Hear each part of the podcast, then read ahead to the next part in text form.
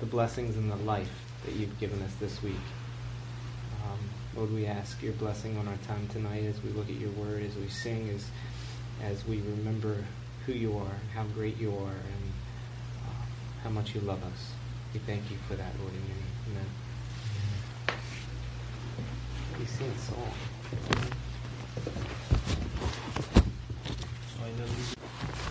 Psalm 75.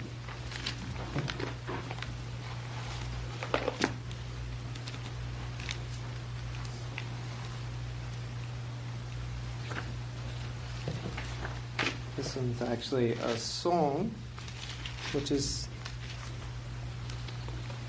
which is good. It's kind of um, just the thought of being able to spend some time reading over and med- meditating something that you know the people of Israel sang.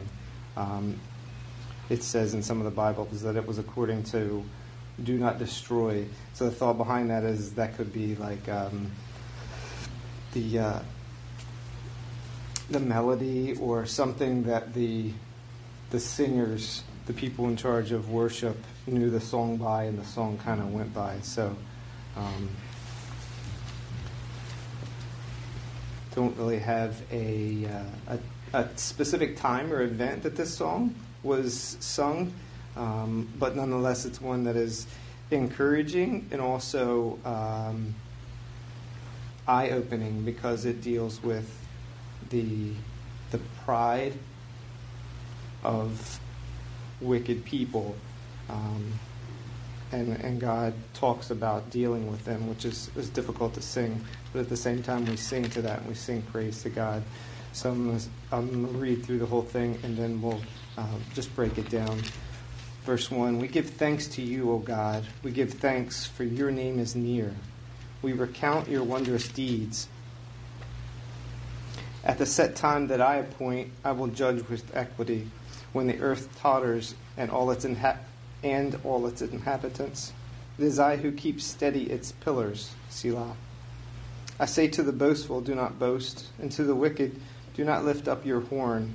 Do not lift up your horn on high, or speak with haughty neck. For not from the east or from the west, and not from the wilderness comes lifting up, but it is God who executes judgments or judgment, putting down one and lifting up another.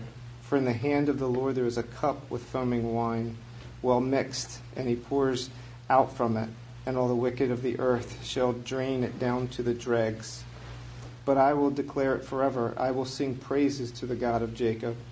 All the horns of the wicked I will cut off, but the horns of the righteous shall be lifted up.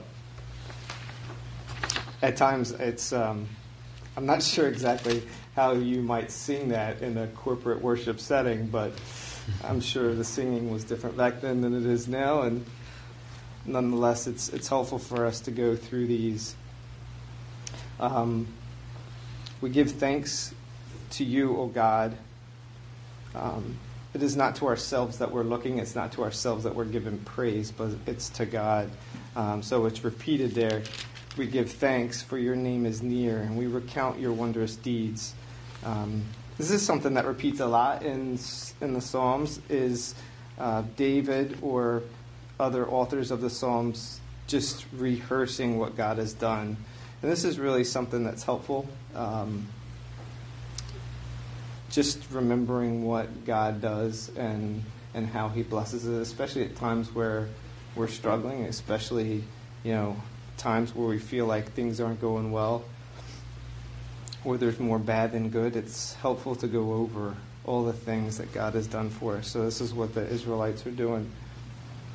We recount your wondrous deeds, um, how he rescued them from slavery, how he brought them up from the Red Sea, how he fed them through the wilderness, and he brought them into the land that he promised them.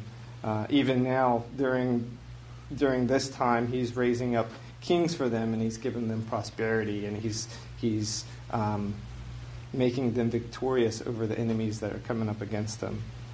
So they're recounting this. They're giving God praise for these things.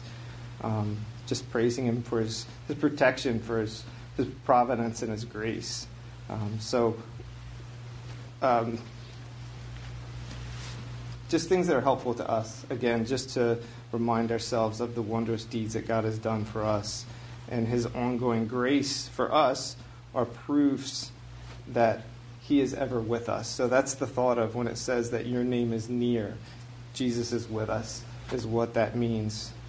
Um, Matthew 28, verse 20, Jesus says, And behold, I am with you always, even to the end of the age. So after he um, gives the command to go and make disciples, he's also quick to give that reassurance that I'm going to be with you.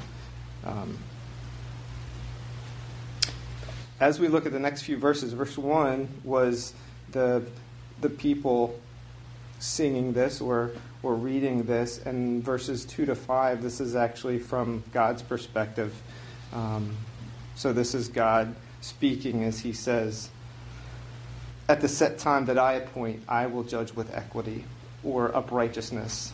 Um, here we, God is saying that not only is he the upright judge, but he chooses the proper time for his judgment. Um, while his timing, as we all know, might not be what we choose, uh, we have to humbly trust him, knowing that his timing and his judgments are right. Um, Dr. James Boice says, if judgment were left in our hands, we would probably let it flash out against anything that displeases us whenever we see it. But God lets evil go unchecked sometimes for a rather long time, knowing that He has appointed a proper time when it will be brought down. Um, God will seize the moment. It'll be in His time, um, and it'll never be late. Verse 3 says, When the earth totters and all its inhabitants, uh, in some translations it says dissolved or quaked. Um, when the earth quakes and all of its inhabitants, it is I, God speaking, who keeps steady its pillars. Selah. So the, the idea behind the Selah is just a, a brief pause for meditation, just to think about what's just been said. When everything is becoming unloosed, it is God who steadies the pillars. When governments fall and nations war against each other, which we see, natural disasters, which we see sicknesses, death, which we see. We know that God is rock solid and He's the one that holds all things together. The pillars stand because they must, because God is the one that upholds them. So while these things that happen that cause us to shake and the things around us to shake, they're difficult, but we can take comfort in the fact that, that God is the one that's holding all this together. I was also reminded of just thinking of God keeping the pillars steady. There'll be a time where the pillars kind of keeping the earth where it is will be taken away. Right? As, as God's judgment comes towards an end and the old earth passes away, the earth as we know it won't be anymore. But during that time, God is still going to rescue his own people. Um, his church. He's going to pull them up, keep them safe as he gets the earth ready for the new heaven and the new earth, and then puts us into that.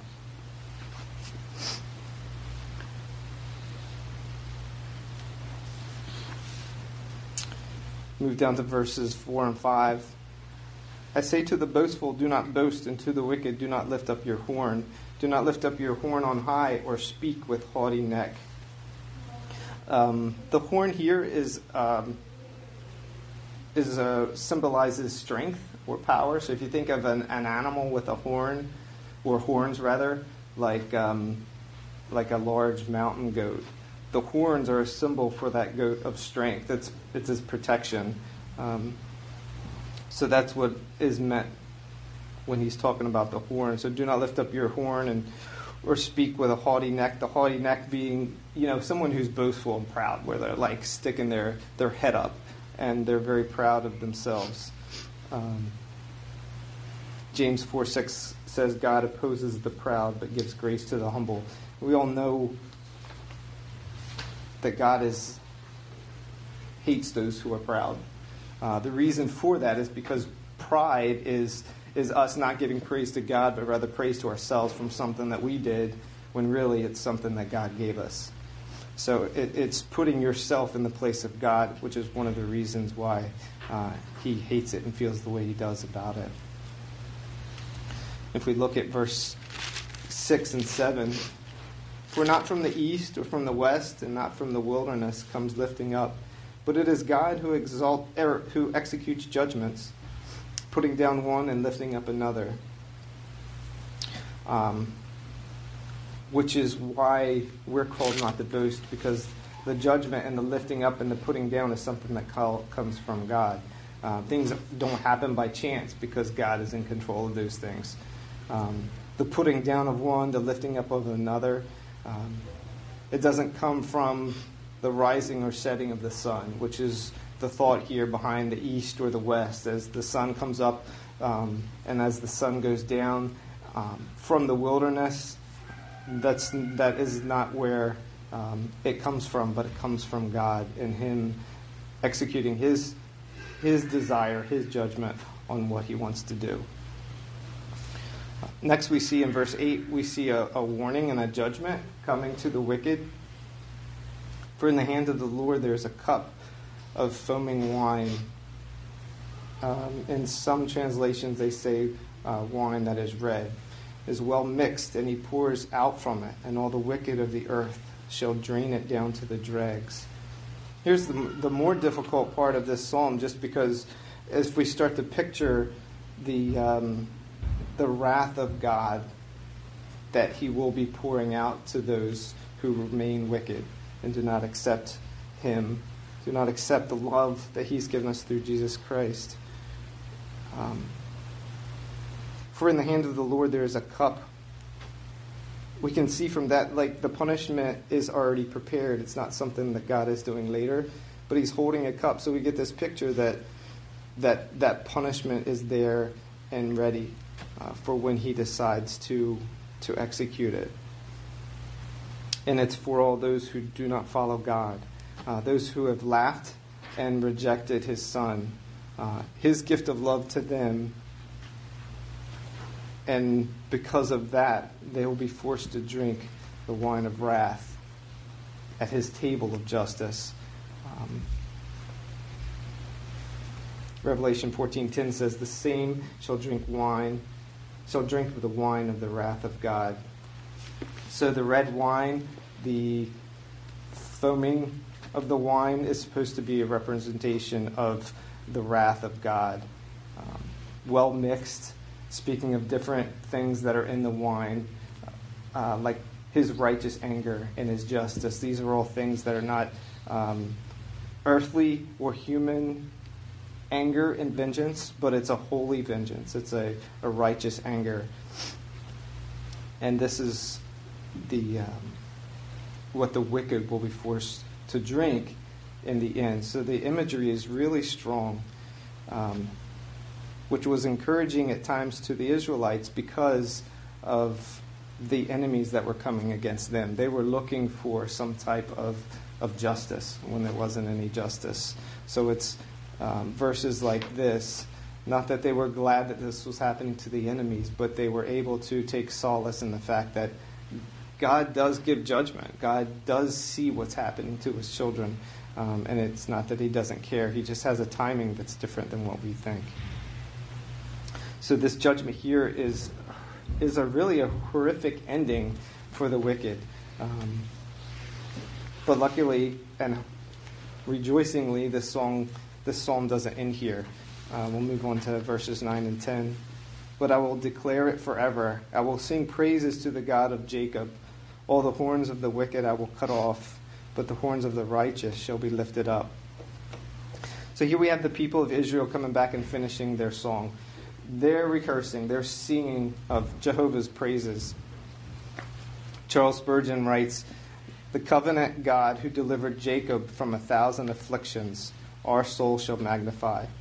He has kept his covenant which he made with patriarch and has redeemed his seed. Therefore, we will spread abroad his fame world without end. The idea um, being that God is in control, and the blessings that we are to be that we've been given, we don't make ourselves proud or boastful. He says, "All the horns of the wicked I will cut off." God abhors the proud, but He lifts up the humble. Um, so if God hates the proud that much because of what they stand for, then His church should also make sure that we fight against um, pride in ourselves and pride in what we do, pride in our church.